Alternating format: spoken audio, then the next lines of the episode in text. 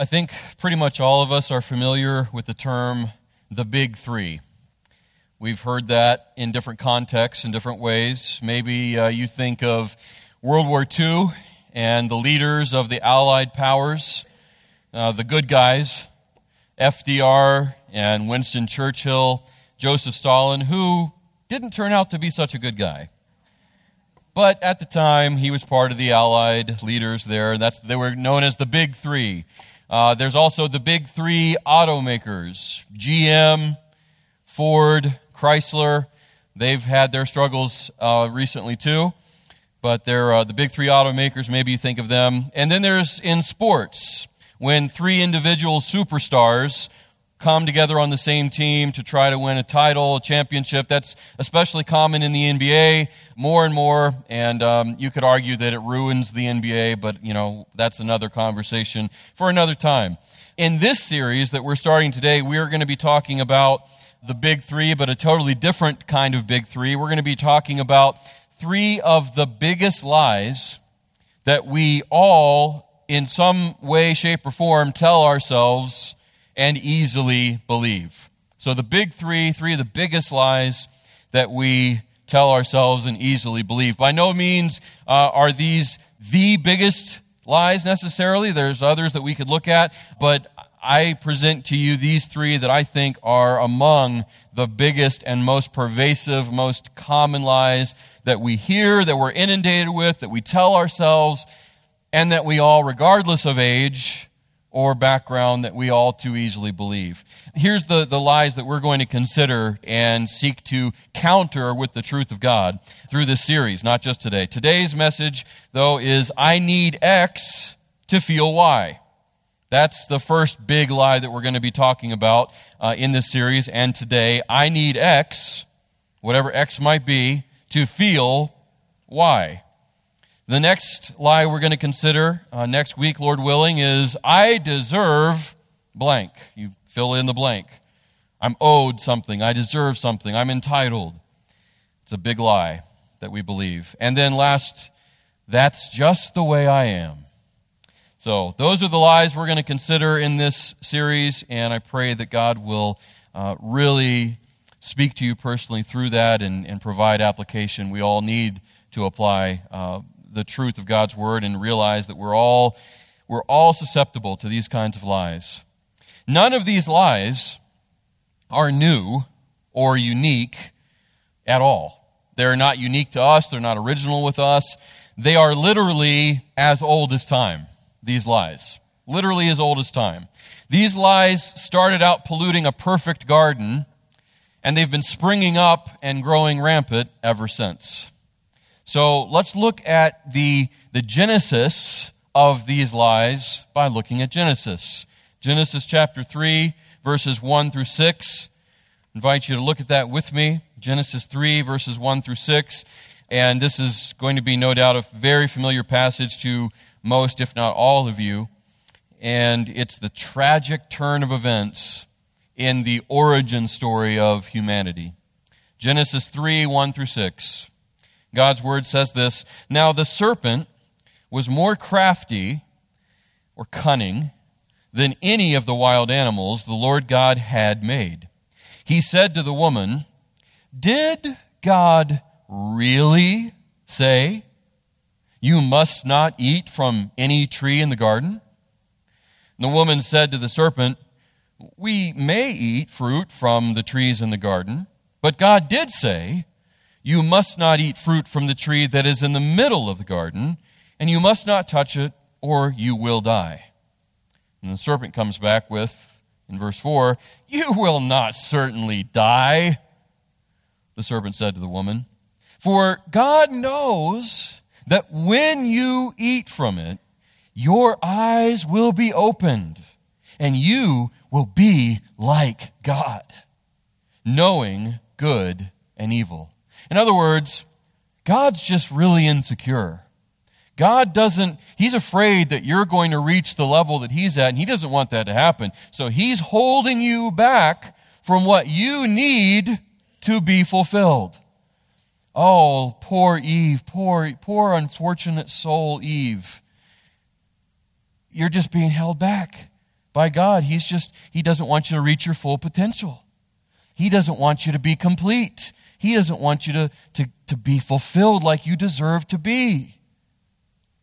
Verse 6 When the woman saw that the fruit of the tree was good for food and pleasing to the eye, and also desirable for gaining wisdom, she took some and ate it. She also gave some to her husband who was with her, and he ate it. There's a whole message there in itself. That's what happened. So she hears the serpent. He twists the truth of God, which is a lie. She believes the lie, and she tells herself, you know what? I think I do need that. I think I do deserve that. I think I'm going to take it. Here, honey bunches, munch on this. Oh, okay. Underneath the surface of the serpent's question and temptation of Eve, there was another more important question that she was faced with in that moment.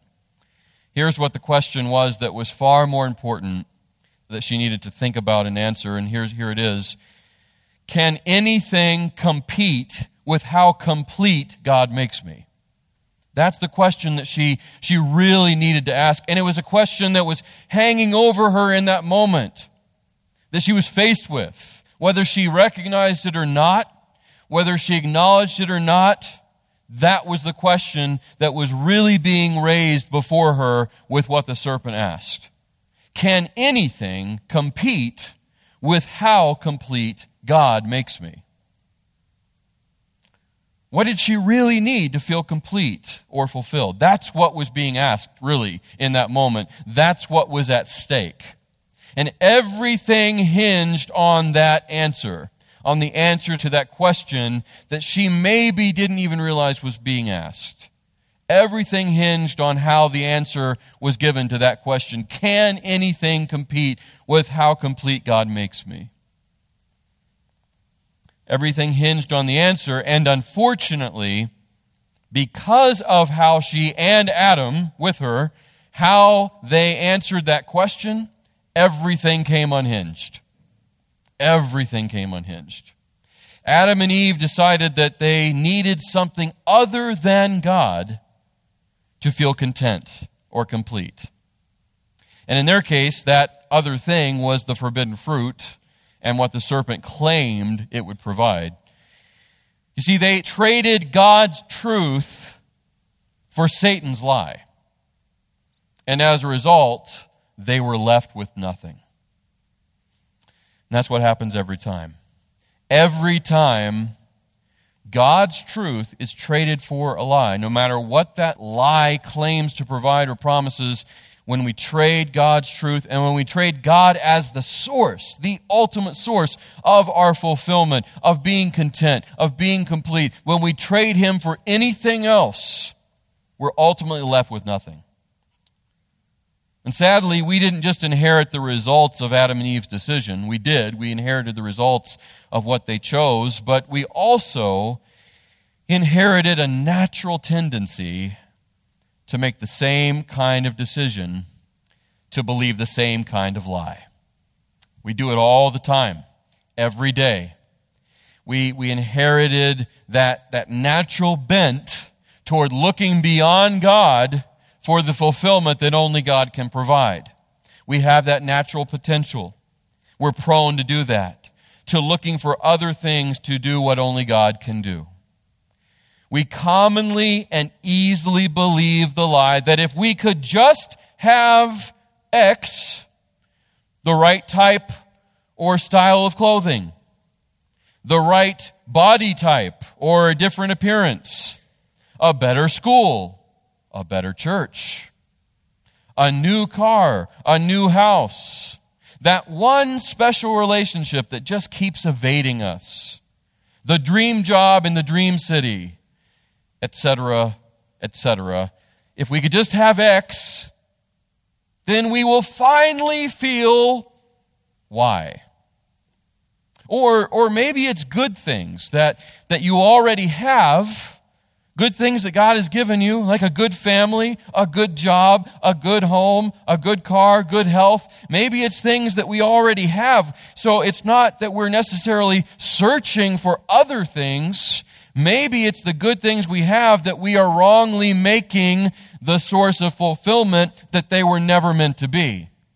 See, that's what is also part of this lie that we tell ourselves and easily believe.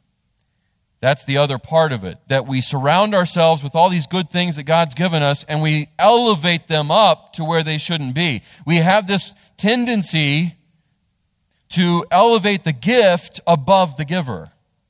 And we're all prone to this constant cycle of idolatry where we take the good things that aren't even sinful in themselves and we make them a God thing. And we try to draw fulfillment out of them that only God can provide.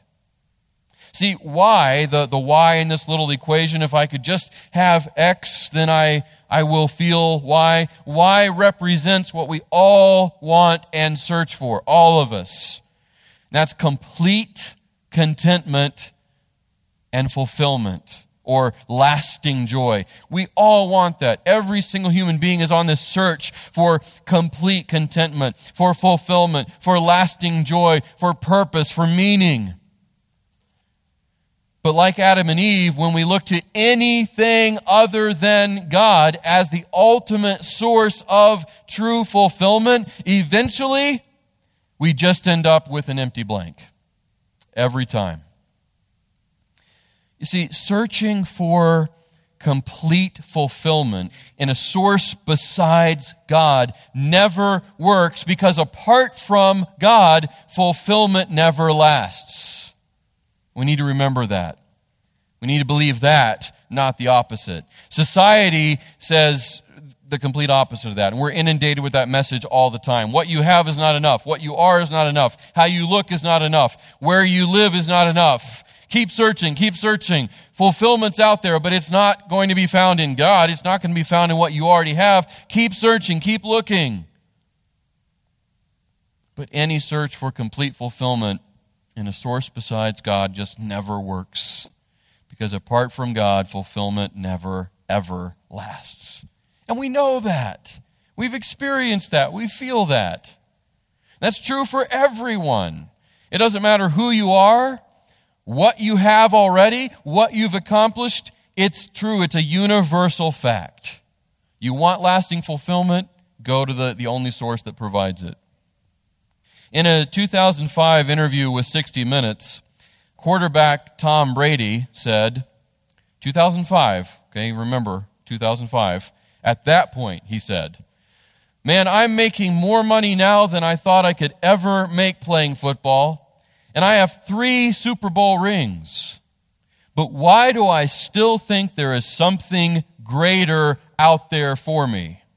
Like, it has to be more than this.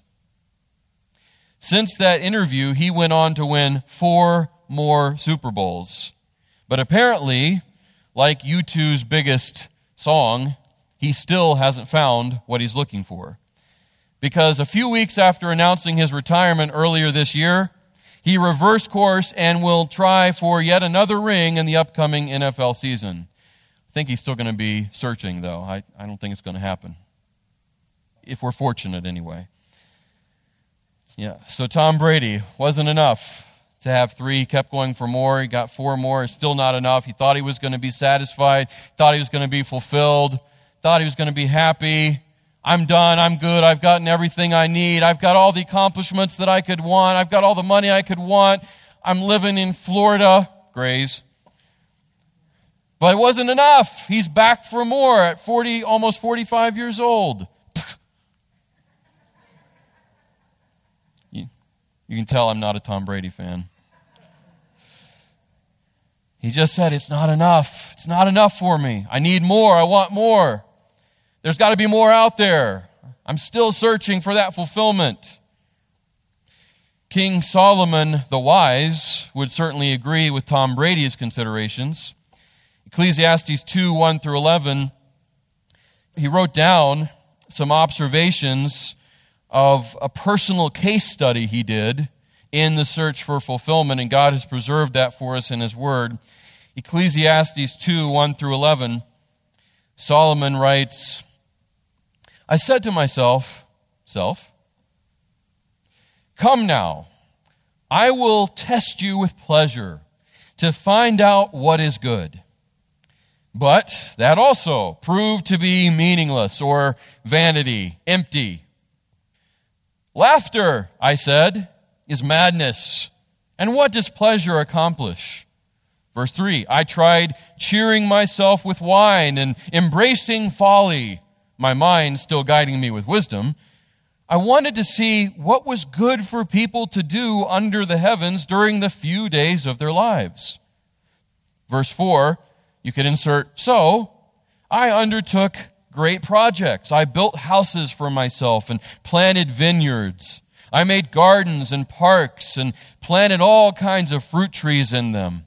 I made reservoirs to water groves of flourishing trees. I bought male and female slaves and had other slaves who were born in my house.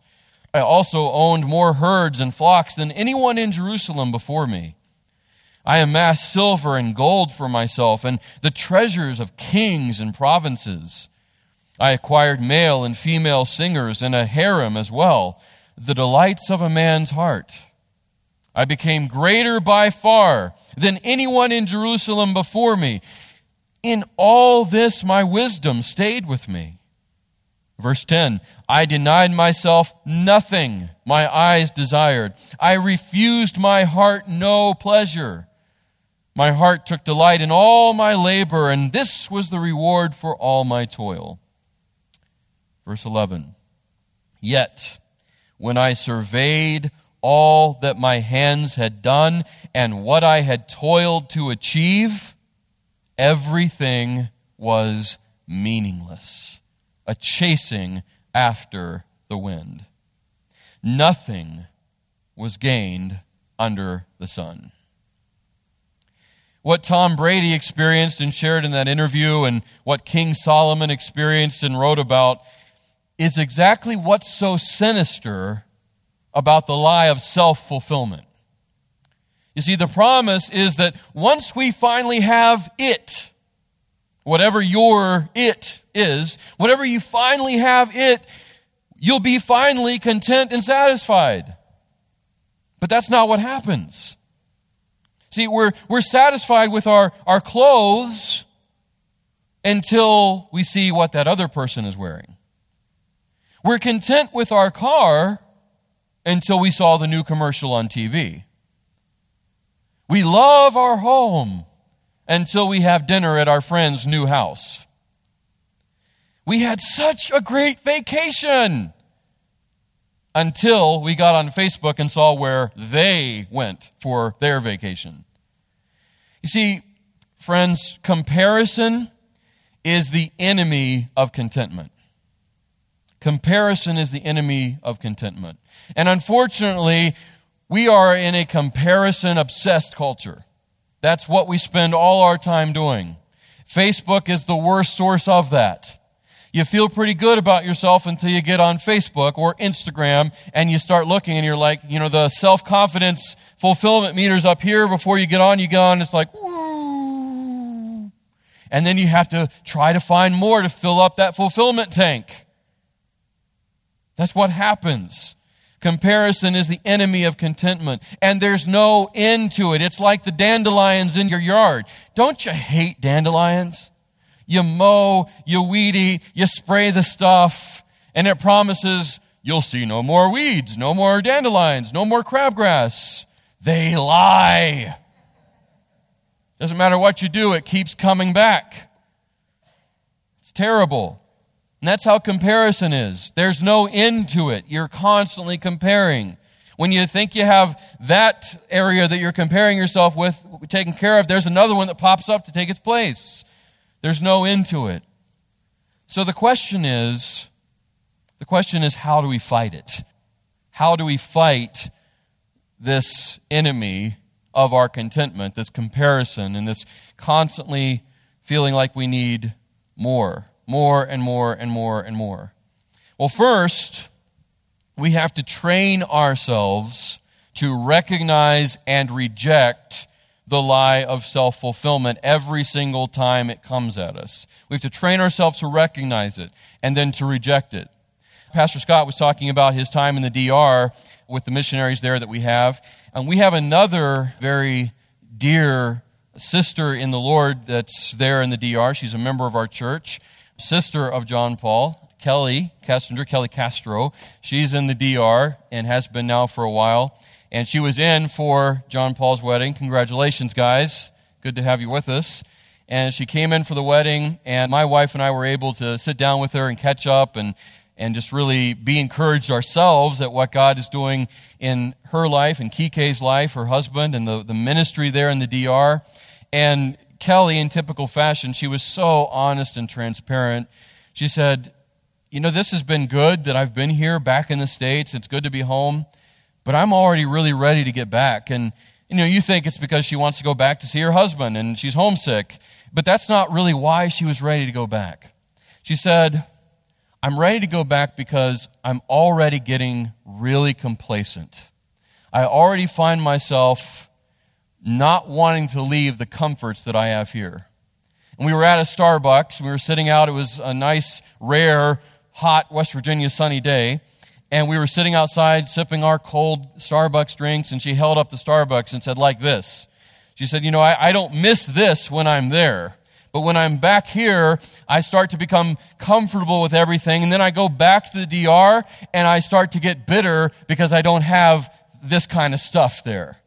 And she said, Kike is really good about lovingly telling her, Kelly, that's Satan lying to you, saying you need this thing or that thing for your fulfillment. Don't listen to him. And she shared just other examples of how her husband, this godly man that he is, helps her to recognize when the lie of the enemy is coming at her and to recognize this is not reality. This is not God's truth that I'm listening to right now. This is not God's reality that's hanging over me. This is something else. This is a lie that I, I need to reject. So, the first thing we all need to do, and this is an exercise, a constant exercise, because it's a constant assault. We're constantly inundated with the message, you are not enough, you don't have enough, you need more, search for more. So, we have to constantly exercise and train to recognize and reject the lie of, of self fulfillment every time it comes at us. That's the first thing. But it's not enough to just reject the lies that we hear and tell ourselves. Recognizing it, rejecting it, that's a big part of it, but it's not enough to just do that. We have to also replace them with God's truth. So recognize and reject the lie of self fulfillment, but then replace those lies with God's truth. That's so vital. And friends, so often we miss that key step.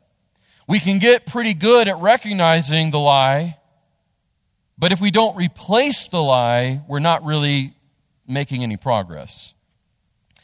Here's some examples that I want to provide you with how to replace the lies with God's truth. These are by no means exhaustive. These are just two examples I'm going to give to you, but I think these are two of the very best examples of how to replace the lie that's coming at you with the truth of God's word. I think it directly answers and addresses this big, huge lie that we're talking about today that if I just have X, then I'll feel Y. Colossians 3 1 through 2. And these verses that I'm sharing, by the way, are from the NLT. I love the way the NLT translates these verses. Colossians 3 1 through 2, the Apostle Paul says this Since you have been raised to new life with Christ, we talked about that at Easter. We said that everybody that's in Christ is identified with Christ through his resurrection, that we join his resurrection. As Christ was raised for us, if you're in Christ, you're raised up with him as well. And so our identity as Christians is with the resurrected Savior. That's your identity. If you've given Christ your life, He's raised you to new life with Him. That becomes your identity. You're no longer the you you used to be. Now you are identified with the resurrection life and power of Christ. So Paul says, since that's true of you, believer, since you have been raised to new life with Christ, set your sights on the realities of heaven, where Christ sits in the place of honor at God's right hand. Think about, to train your mind, think about the things of heaven, which is true reality, the highest reality, not the things of earth, which is just a shadow. Everything about earth is just a shadow. Our reality, believer, is tied to the reality of heaven. And so we have to train our mind to operate that way. And that does not come easy and it does not come naturally, but it is possible, or else God would not have this in His Word. God doesn't tell us to do something that He has not made the provision available for us to do. He gives us the ability to do everything He instructs us to do. And so Paul here says, think about what your identity really is. If you're in Christ, your identity's changed, your name's changed, your standing's changed. You have been raised to new life with Christ. So set your sights on that reality, the reality of heaven, your true home. Let that define you. Draw your purpose and your meaning from that, not the things of earth. And then Psalm 34, verses 8 and 9. I love this passage. Psalm 34, 8 and 9. The psalmist says, Taste and see that the Lord is good. And I want you to see that as a contrast to Adam and Eve tasting the fruit that they thought was good that was completely the opposite. They tasted, they saw, and they tasted the forbidden fruit that they thought was going to be so good for them, and it was the complete opposite. Psalm 34 8 here says, Taste and see that the Lord is good. And indeed, he is very, very good. Don't you agree with that? Have you tasted and seen that the Lord is good? Can you say amen to that? Taste and see that the Lord is good. Oh, the joys of those who take refuge in him. Fear the Lord, you his godly people, for those who fear him, don't miss this, will have all they need. Those who fear the Lord will have all they need. He and He alone is the ultimate source of fulfillment for us. It's not going to be found in anyone or anything. It's not going to be found in things that you are searching for that are of the material type nature, and, it's not going to be found in a materialistic way of life. It's not going to even be found in those good things, like your good family that you have, the good job you have, the church you go to. None of those things are going to be able to provide you that ultimate and lasting fulfillment that we all are hungry for. It's going to be found only in God. We need to believe that. We need to believe that. So I, I want you to think about that. I, I want you to ask yourself, what am I searching for? What am I looking for? What is my appetite being drawn toward? And if it's not ultimately, first and foremost, God, then you need to change your search. You need to change your appetite. Doesn't mean that there aren't other fulfilling things in our life. Doesn't mean that we can't draw fulfillment from anything else. I hope, I hope you are fulfilled in your relationship with your spouse and your relationship with your kids. I hope you do find fulfillment from your job that God has provided for you. I certainly hope you are fulfilled every time you come and worship together as the body here. But here's what I'm saying, church. Don't, don't miss this. None of those things are the ultimate source of fulfillment. None of those things are the lasting source of fulfillment. None of those things can provide complete contentment, and none of those things will be able to provide perfect peace. All of that is only going to be found in God. So here's what that means for all of us in summary. We need to view our God as our all in all. We need to view our God as our all in all. He needs to be more than enough in every single situation, everything that comes our way. He needs to be enough. So, are you ready to go to battle against self? Are you ready to go to battle against the lies that come at you? It all starts here, but it doesn't end here. It has to keep going, has to keep continuing. And praise God, He's given us the Spirit of God to empower us as we go forward. Amen? All right, let's pray together. Father, I thank you for your word. I thank you for how relevant it is. I thank you for how timeless it is. I thank you for how personally applicable your word is. Father, help us to spot, to recognize the lies that come at us. We are inundated in our culture, a culture of comparison. We are saturated with the message that what we have is not enough, what we are is not enough, we need more, we need different.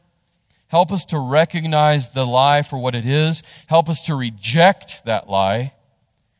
But, Father, especially help us to replace the lie with your truth, the truth of your word, the truth of who we are in Christ, that we have been raised to new life with him if we are indeed in him.